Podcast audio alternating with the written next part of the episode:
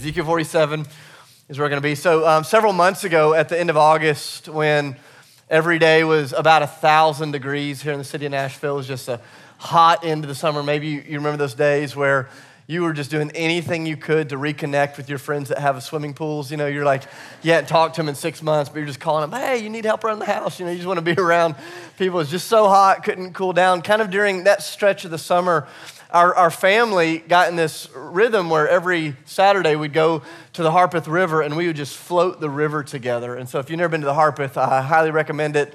If you're like us, if you can't afford a kayak or a canoe, the next best thing to do is to get a cheap inner tube, fill it up, and just float down the river. And so three or four Saturdays in a row, we just go over to the river and we would, we would just kind of meander down the river all afternoon. And so this one day it was particularly hot and we'd been floating for a couple of hours and we, we decided to stop for lunch. We had packed a lunch with us, and so we stop at this little kind of rocky kind of um, shore uh, bank uh, in the shore that kind of comes out there in the middle of the river. And we, we sat down and we ate our lunch. And when we were done eating our lunch, Sydney and I and two of our, our sons, we, we got in the water there. It was about knee deep and, and just kind of sat and were cooling off. And our other son was about 15 feet away just upstream uh, from us. And I'm not going to tell you his name for two reasons. Um, one is I don't want to embarrass him.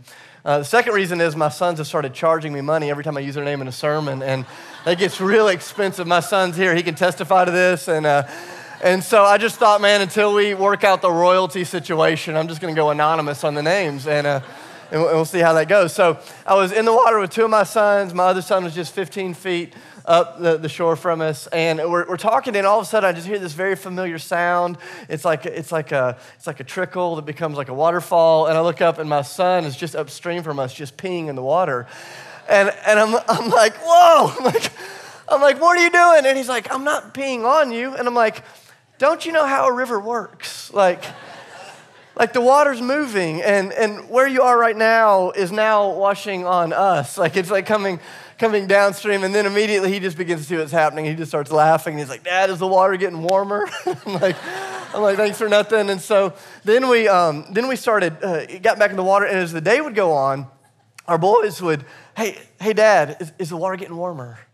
It's getting warmer. And it's this moment where they were beginning to, to recognize the way that a river works, and that is where you are eventually is going to be right where someone else already is, right? The river is moving, things are moving. And it's not just with a river, it's, it's with life, right? That the, the choices you make today affect the people that are going to be living in your downstream tomorrow, whether you think about that or not. The things that you do or don't do are going to affect the marriage that you're in, or maybe that you haven't even yet entered into. The things that you choose to do are going to affect uh, your future kids, going to affect your future spouse, going to affect your uh, future employer. Like, like everybody, whether or not you realize this, everybody is living in somebody's downstream for the good or the bad, and someone is living in yours for the good or the bad. And I think there's this, this tendency sometimes for us to, to think about that and to think about it through the context of negativity to think about, man, okay, my, my, my bad choices are gonna go downstream, they're gonna affect the next generation. But I love it in the kingdom of God that reality works also in the positive. I love what God said to the Israelites. He looked at them and he said, hey, the sins of the fathers are going to go down to the third and fourth generation. And sometimes I read that, and man, that's so depressing because I think about the way that my sin and my choices are going to affect those down the line. But in the very same verse, do you know what the Lord said to Israel? He said, he said Your sin is going to travel for three or four generations, but your faithfulness is going to travel for a thousand generations. And man, there's this tendency within our broken human hearts to hold on to the sin that travels three or four, but to forget that the faithfulness travels a thousand generations. And here's the reality if you're here today as a follower of Jesus, you are living in the downstream of somebody else's goodness, somebody else's faithfulness, somebody else's generosity, somebody else's service, whether you realize it or not. That none of you came to this place of faith on your own. None of you are coming to this place of faith on your own. Maybe it happened through that coach who was courageous enough when you were ninth grade to see something in you and to begin having conversations of faith when nobody at home knew how to talk about those things. You're here today living in the downstream of his faith. Or, or, or maybe it's that single mom that drug you and your, your siblings to church every Sunday, even though you didn't want to go. Or maybe it was a friend in college that was willing to listen as you were wrestling with the hard questions that everybody else was running from. The reality is, none of us got where we are on our own. we're living in somebody else's downstream. And the truth is, somebody else is going to live in yours as well. And here's what I've been wrestling with as I think about our birthday. You know, we reflect back and we look forward. I go, man, God, is it possible that this beautiful community that we're standing in called Ethos Church, what if this thing is not about you? And what if it's not about me? What if it's not just about this one moment in human history? What if it's not just about the city? What if, what if the greatest stuff that God is going to do through the legacy of our church actually is 10, 15, 20, 30, 40, 100 years down the road? What if the, the greatest miracles in the kingdom of God spring up in the downstream of your life?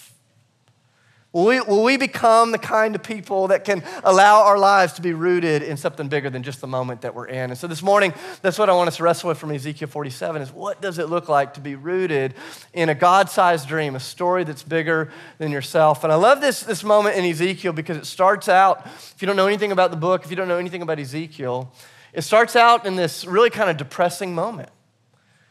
You know, Ezekiel had been living in the city of Jerusalem. Jerusalem is overrun by this foreign army. He's taken into captivity, and all of a sudden, he finds himself in a place that he didn't want to be. Maybe that's your story this morning. Maybe you've found yourself in a situation that you wish you weren't in, in a, in a moment that you didn't want to be in. And Ezekiel finds himself in this moment that he didn't want to be in. And the, the book opens up where he's just turned 30 years old. It's his birthday, and he's in a refugee camp in the country of Babylon. And he's utterly depressed, but it says it's there in this moment that he doesn't want to be in. He has this vision of God. And the rest of the book is the record of six of these visions that God is going to give Ezekiel over the course of about 22 years. And one of my favorite visions is the one that we're going to read out of chapter 47 this morning. Look at it in the Word with me. It'll also be up on the screens if uh, you don't have a uh, Bible. This is what it says. It says, The man or the angel brought me back to the entrance of the temple and it was there that I saw water coming out from under the threshold of the temple toward the east, for the temple faced east.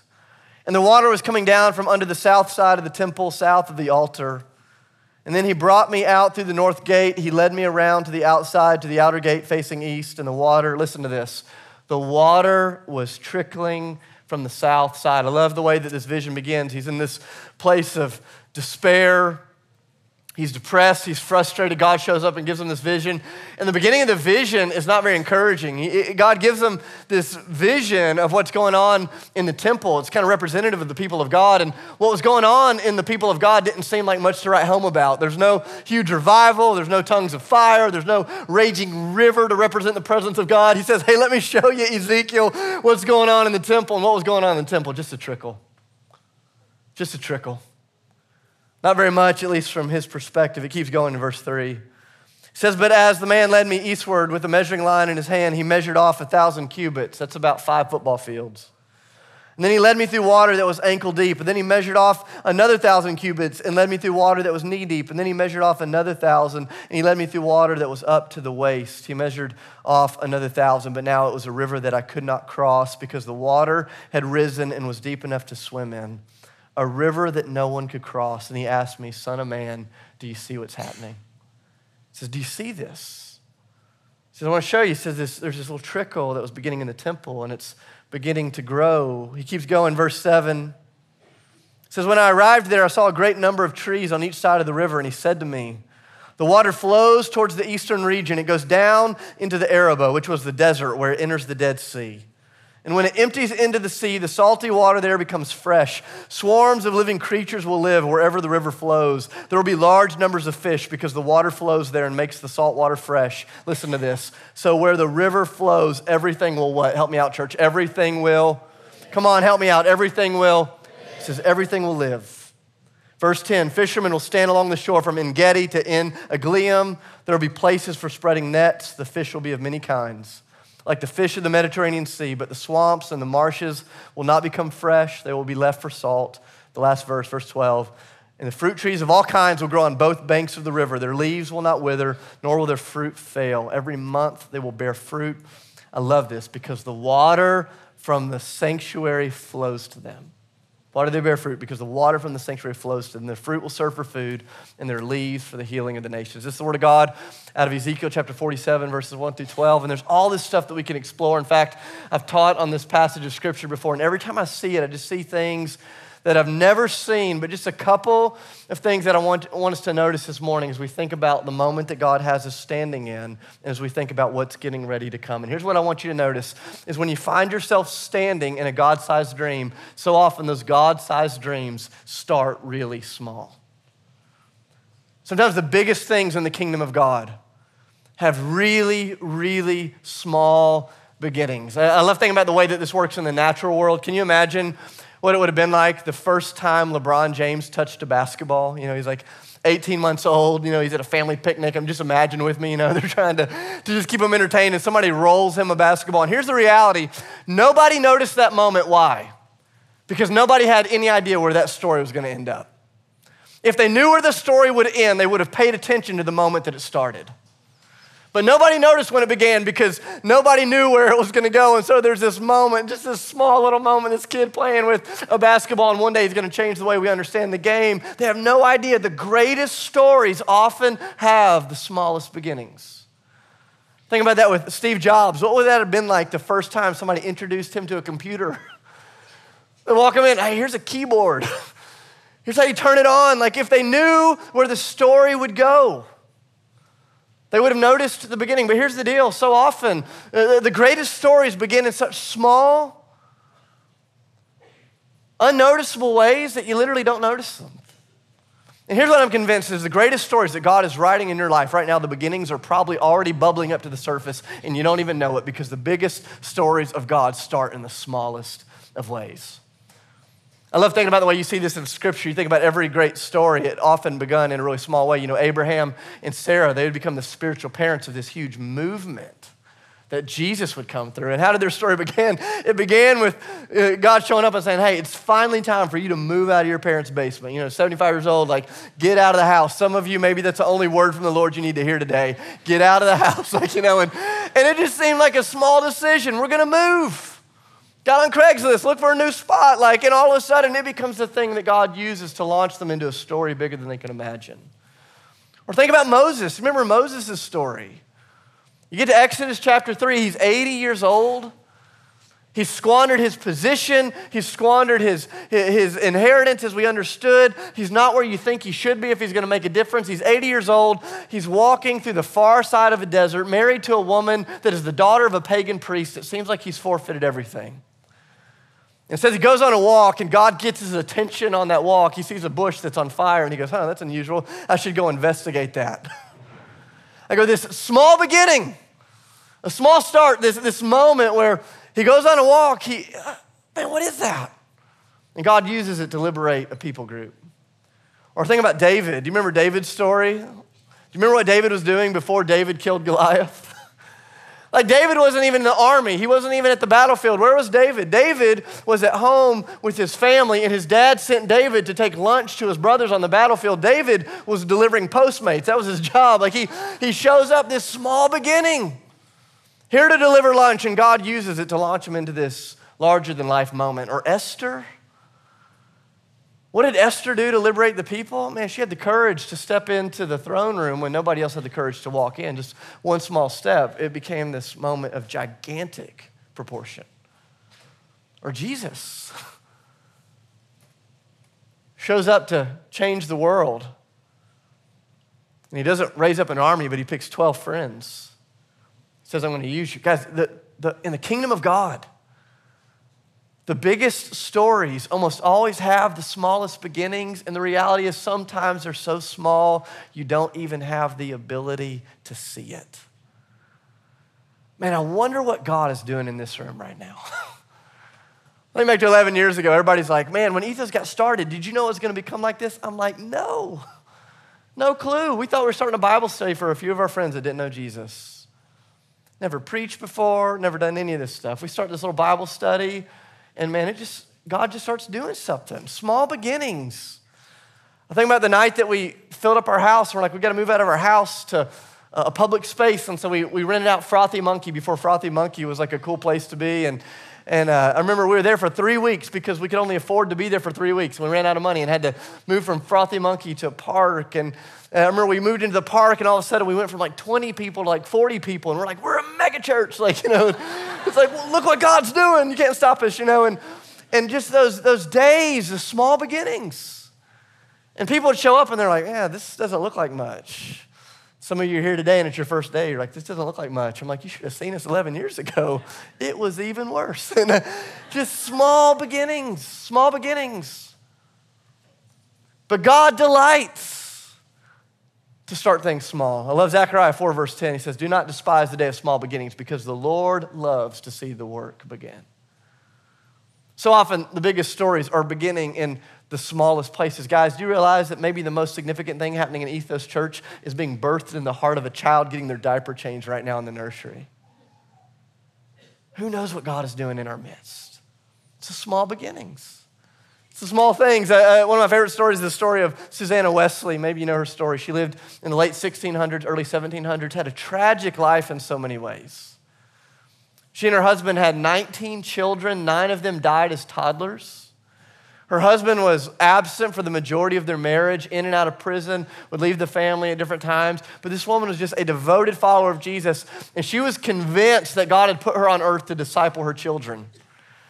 And her kids would go on to tell these stories of Susanna Wesley sitting in their little house, and she'd put this blanket over her head. And the kids knew, I mean, like, they knew when mama put the blanket over the head, like, you don't talk to mama. Like, maybe this is a strategy some of you moms need to employ. You know, she'd put this blanket over her head in their one room house. She couldn't escape the kids. And she would just every morning pray over those children, one by one by one by one, that God would do something in their life. Two of those kids, uh, John and Charles, would grow up to lead one of the greatest revivals the world has ever seen. And you cannot be a follower of Jesus in America without your story having been touched by the fingerprints of what they did in our country years ago. And I go, man, when she was sitting in that rocking chair in that small room with the blanket over her head praying for her kids, was she thinking about any of you? Absolutely not. but you were in the downline of her faith. You were in the downstream of her faith. And what God was doing was much bigger than the smallness of the moment that she found herself in. For, for some of you, that's, that's the story. You're in a moment, and it's just a moment of, it feels like small faithfulness. You're going, man, uh, all I can do is walk with integrity in my relationships. All I can do is give a little money. All I can do is serve a little. All I can do is change my kids' diapers and feed them Cheerios in the morning. It's all I can do. And I go, man, don't despise the small beginnings because God's doing immeasurably more than you can ask or imagine. They're dreams that God has put on your heart. And right now they feel like a mustard seed. And God's going to use them to launch a movement.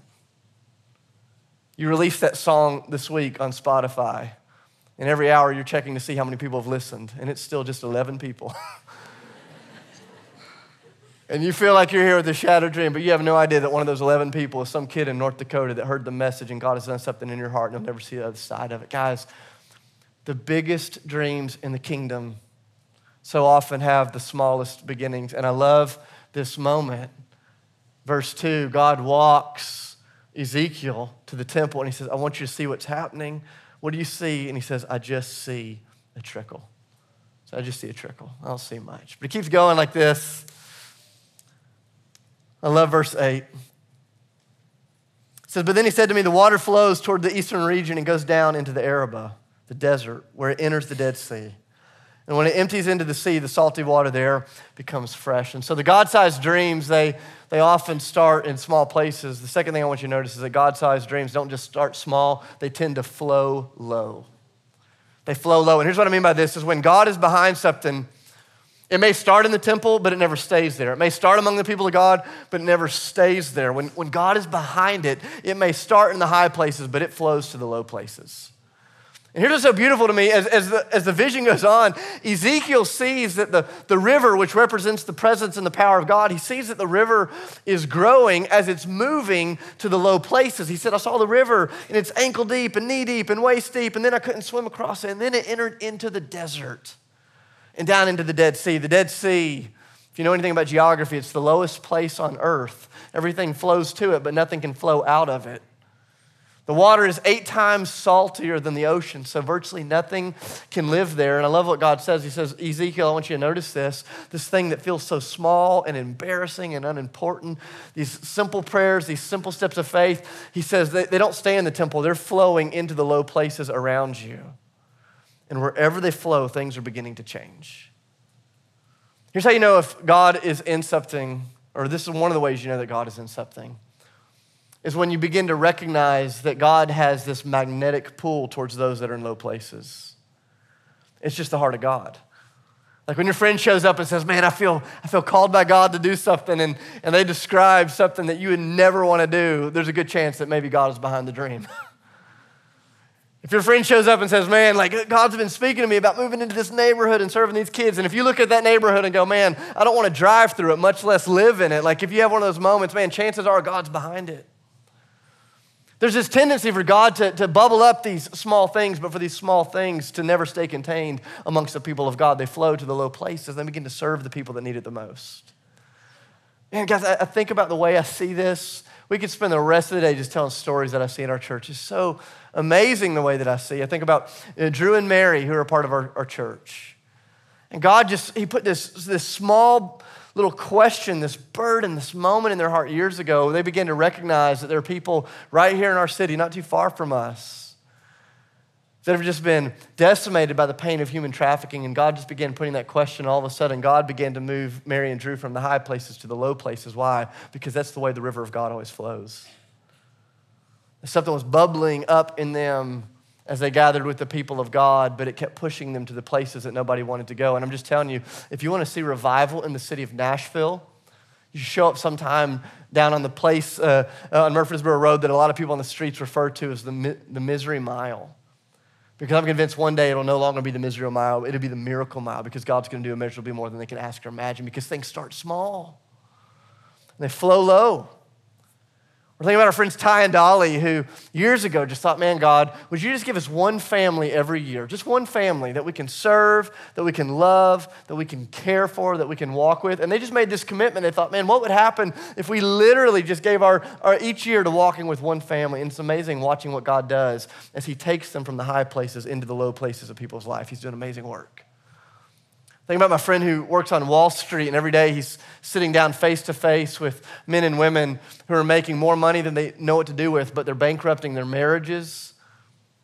They're shipwrecking their families. And my friend has the opportunity to flow into the low places of their lives and to speak the hope of the gospel there. Guys, this is, this is what God does. This is what God does. He, he, he, gives dreams and He gives desires and He gives longings and He gives thoughts. And a lot of times those things feel so small. The beginnings are so small, but what starts small always flows to the low places. And as you go to the low places, you see the presence of God growing. It starts small, it flows low to the places of brokenness. Third thing that I noticed is wherever the presence of God goes through His people, it brings life. Here's how you know you're standing in a God sized dream is, man, it, it brings life to the people around you. It stirs something up in the people around you. I love verse 12. It says, Fruit trees of all kinds will grow on both banks of the river. Their leaves will not wither, nor will their fruit fail. Every month they will bear fruit. Listen, because the water from the sanctuary flows to them. The fruit will serve for food, and their leaves for the healing of the nations. I love this. Like God sized dreams don't just start small, they don't just flow low, but they bring life wherever they go. I was having dinner with a good friend of mine recently who's been serving in this city for more than 60 years. And he, he gave one of the best compliments to you all that I know how to give. It's just one of the most beautiful things anybody could say about Ethos Church. He said, Every time I show up in a place of pain or brokenness or need in the city, he said, I find people from Ethos Church there serving. And he said, And whenever I'm around them, man, they just bring so much life. And he gave this image. I didn't even know I was going to be preaching on this. He just gave, he gave this image. He said, Ethos is like this, this river of fresh water, and wherever your people, the people of your church flow, they just bring life. I thought, man, thank God he met the good ones, right? Like, it's like, but it's like, man, what, what an encouragement. What an encouragement. He's recognizing what, what, what God told Ezekiel would be true is true. And so often it's so small you can't notice it, and it flows into these places that you can't see. And it just feels like a moment of just simple faithfulness, simple obedience. You just gave a dollar, you just gave an hour to serve, you just prayed a prayer. You have no idea what God is doing in the downstream of your life. Man, will your bad habits follow you for a generation or two? Yeah, potentially. But will your faithfulness go for a thousand? That's the promise of God. And what God is going to do in the downstream of your life is going to be so big, you'll never be able to notice it or imagine it. Think about the way that this works. I've just seen this over and over. I'll just give a couple of stories. Earlier this year, if you're a part of our church family, you know, with churches all over the city, we prayed and fasted together for every person in the city by name.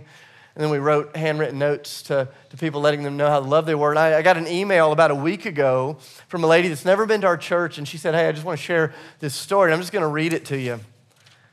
This story just blew me away. This is, this is her story. Her name's Christy. She says, she says, October 22nd was an amazing day. It was the happy due date of our little miracle baby. His name is Aiden, but we've given him the nickname Miracle Baby, not by chance, but because he has truly been a miracle of God. She says, the morning of February 7th, 2019, so that was about two weeks into our time of prayer and fasting together. She says, on that morning, we found out that we were pregnant. And a few weeks later, on February 25th, which was two days after our fast ended, she said, I started spotting, and then I was sent in for an ultrasound where I was told I had a blighted ovum, that my gestational sac in my gestational sac and that there was no baby being formed. The sac was empty. The labs confirmed my numbers were low and not rising accordingly. They told me I had miscarried and I just needed to sit and wait for the inevitable. We scheduled a D&C and we went home devastated. She said the very next day, after receiving this awful news, we received a postcard in the mail from a person at your church who we've never met. He told us that he'd been praying for our family over the last month about the miraculous things that God was about to do and had done, and he hoped that God would move in our lives in an amazing way. Postcard encouraged me. It came at the exact right moment, the moment that I needed a reminder of what God was doing in my life despite the impending loss. On March 4th, we went to the doctor for our scheduled D&C. I'd still not had a miscarriage, at least as I understood it to be, but I was devastated. They sent me in for one final ultrasound, and the technician said that this was just a routine procedure. She had read my file, and they do this, they do this before they remove a failed pregnancy. I refused to look at the ultrasound screen, tears in my eyes as I lay there. It seemed like such a cruel thing to have to go through a moment like this. And then the tech asked me to look up at the screen, and I'll never forget her mo- that moment or her words. She said, I know you came in assuming bad news, but what I see is a healthy baby.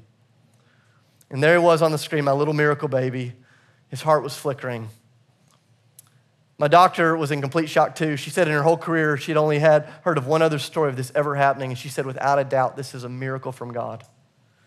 Our miracle baby continued to live up to his nickname. He survived through a major hemorrhage in my uterus for 19 weeks. He stayed put in my belly for three weeks after my, my water broke. He was born healthy and was discharged from the NICU after 13 days, even though he came seven weeks early. My thoughts as I come back to those prayers and that postcard from the person in your church is I realize this man is a man I may never know. He had no idea what he was praying for or what I was going through. But I'm convinced that the miracle is not just about my son's birth, but about what God is going to do in his life. God is going to use them in amazing ways, and I thank you for the way that your prayers are playing a part in our family's story. She goes on and says a little bit more, and I go, man, I think about those, those moments. It just feels so small, like praying for strangers. praying for strangers, you have no idea what God's doing. Those moments that they're so small, just, just serving that, that, that person at your work that drives you crazy. You have no idea what God's doing. The, small moments where you serve your kids or your roommates, or you keep walking in faithfulness even though your spouse doesn't want to show up with you, or you keep praying for your kids even though they're not walking with Jesus yet. You just keep showing up in the small things, and the small things, and the small things. But guys, God delights. God delights in small beginnings because in the end, only He can get the credit. And what starts small and flows low always brings life wherever it goes. Think about the way a small friendship a few years ago with a guy from India named Pius has totally changed the way that we as a church understand church and our, our role in the world. And every year we take up an offering for what's happening in India, for Pius and Sharbani and the amazing ministry, and this one little friendship has, has given way to this incredible partnership in the kingdom. And we've watched God do immeasurably more through them than we could have ever asked or imagined. They've started nine churches and multiple orphanages. And every single day, I don't know if you realize this, every single day you're a part of helping them feed more than 600 children that wouldn't have food if it weren't for you and your generosity. And sometimes that little plate just passes by and it feels so small, just, just a moment, small beginning. Where you pray for them. It feels like a small beginning. And God uses those small beginnings to flow into the low places, and He brings life wherever He goes. And here's the reality is it, feels like a miracle that we get to be a part of those kids' stories, but here's, here's what I'm convinced of, is that the greatest miracle is going to be in their downstream. That the miracle is not just the orphanage or the meals or the church, it's going to be in the generations of faith that are going to spring up after another. Think about our friend James in Uganda. A few years ago, there were a few women in our church just sitting here, just like you, sitting in our church.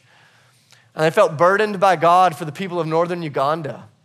They felt burdened because of the war that had devastated the country, and so they started sneaking into the country, uh, doing something that their parents did not approve of in any way. But they would, they would go in just a small, small little burden that was in their heart. And they met James when they were in Uganda started pouring into James and walking with James and investing in James and helping serve James. And James has become one of our partners over the last 13 years. James has planted more than 15 churches. But one of the things that's so beautiful is over the last couple of years, through your partnership and my partnership and our service and our help, he's helped train more than a thousand pastors in northern Uganda. I don't know if you think about that when you come and sit in a place like this. And you worship and you serve and you give and you pray and it feels so small and it feels so ordinary, but the miracle is almost always in the downstream. We tell story after story after story. I wonder what God's trying to do in those conversations you've been having with your roommate in this season. I wonder what God's going to do through those children that you're raising. I wonder what God is trying to do in your workspace or through that passion project that you just began. It's small beginnings that go to low places, that bring life wherever they go. And in the end, only Jesus gets the glory. And it's just the way He works. And I think sometimes there's this temptation, like my son when he was standing in the river, to forget that the moment we're in isn't just about us, but it's always flowing towards someone else. And, and, and we get to decide man, what's it going to be like for those that are coming after us? Like, what, what if, what if the best thing that happens at Ethos Church doesn't happen in our lifetime, but it happens 100 years after we die? What if all of this isn't about you, but it's about the generation that's coming? Man, what might God choose to do? He loves the small beginnings. When he wanted to redeem humanity, he didn't send an army, but he sent a baby to be raised by unwed parents in a small town, not even born in a hospital, but in a stable behind a house where there was no room for them in it. For 30 years, he lived in total obscurity off the radar of everybody. He Never traveled more than 60 miles from the place he was born. Never had a picture taken of him. Never wrote a book. Never, never recorded a song. Like, and yet his fingerprints are in all of creation. Isn't it like God to start small? Isn't it crazy to think that God would start a revolution in the human heart when his son Jesus would literally stretch out his arms and be fastened to a tree that he spoke into existence for your sins and my sins and the sins of all humanity? What felt like just such a small moment outside of a small city in a small moment in time has become the moment to define all moments, including yours including mine. I go, man, what might God be doing? so as we come to another birthday, we just want to recognize, okay, God, we're here because of your faithfulness to others towards us. And Lord, might you choose to use us in a similar way for the sake of those that are coming behind us. And there's all kinds of ways that we can participate. Here in just a moment, we're going to take up a special offering. 100% of it's going to go, go to our global partners. After the offering, we're going to take communion together and receive prayer together. You know, uh, I'm just being serious about this. Man, maybe the most dangerous place in our church on any given Sunday is that prayer banner. If you want your life to stay exactly as it is, don't let anybody pray for you. But if you want God to do something amazing, even if you don't see it in the moment because it's so small, show up and let somebody lay hands on you and pray over you. Maybe it's a small dream that needs to be fanned into flame. Maybe it needs to be prayed over. We're going to have a chance to be prayed over. Man, God's going to do something through that. For some of you, it's giving your life to Jesus today. Showing up on Wednesday night and getting baptized. Uh, whatever it may be, maybe you can't take every step today, but you can take some step. You can take some step. So I want to invite you to stand up with me. I'm going to pray over us. And then I'm going to give us some instructions for the offering and how that's going to work. And then after our offering, I'm going to send us to communion and to prayer, and we're going to end our morning in worship. Father, I love you. I thank you that you're God of small beginnings. God, I thank you that you are, are, are, drawn to the low places in our own lives and that you then take us into the low places of the world around us. God, I'm thankful for the way that you've brought life to so many in here, that you're bringing life this morning, even right now as I speak, and the way that you're going to bring life to others through us. God, use us. God, as, as we give of our money, as we give of our time, as we give of ourselves, we just, we just acknowledge that all of this is from you. And so we're just giving it back to you for your glory and the good of those that are around us. Uh, Lord, we love you. It's in the name of Jesus that I pray and give thanks. Amen.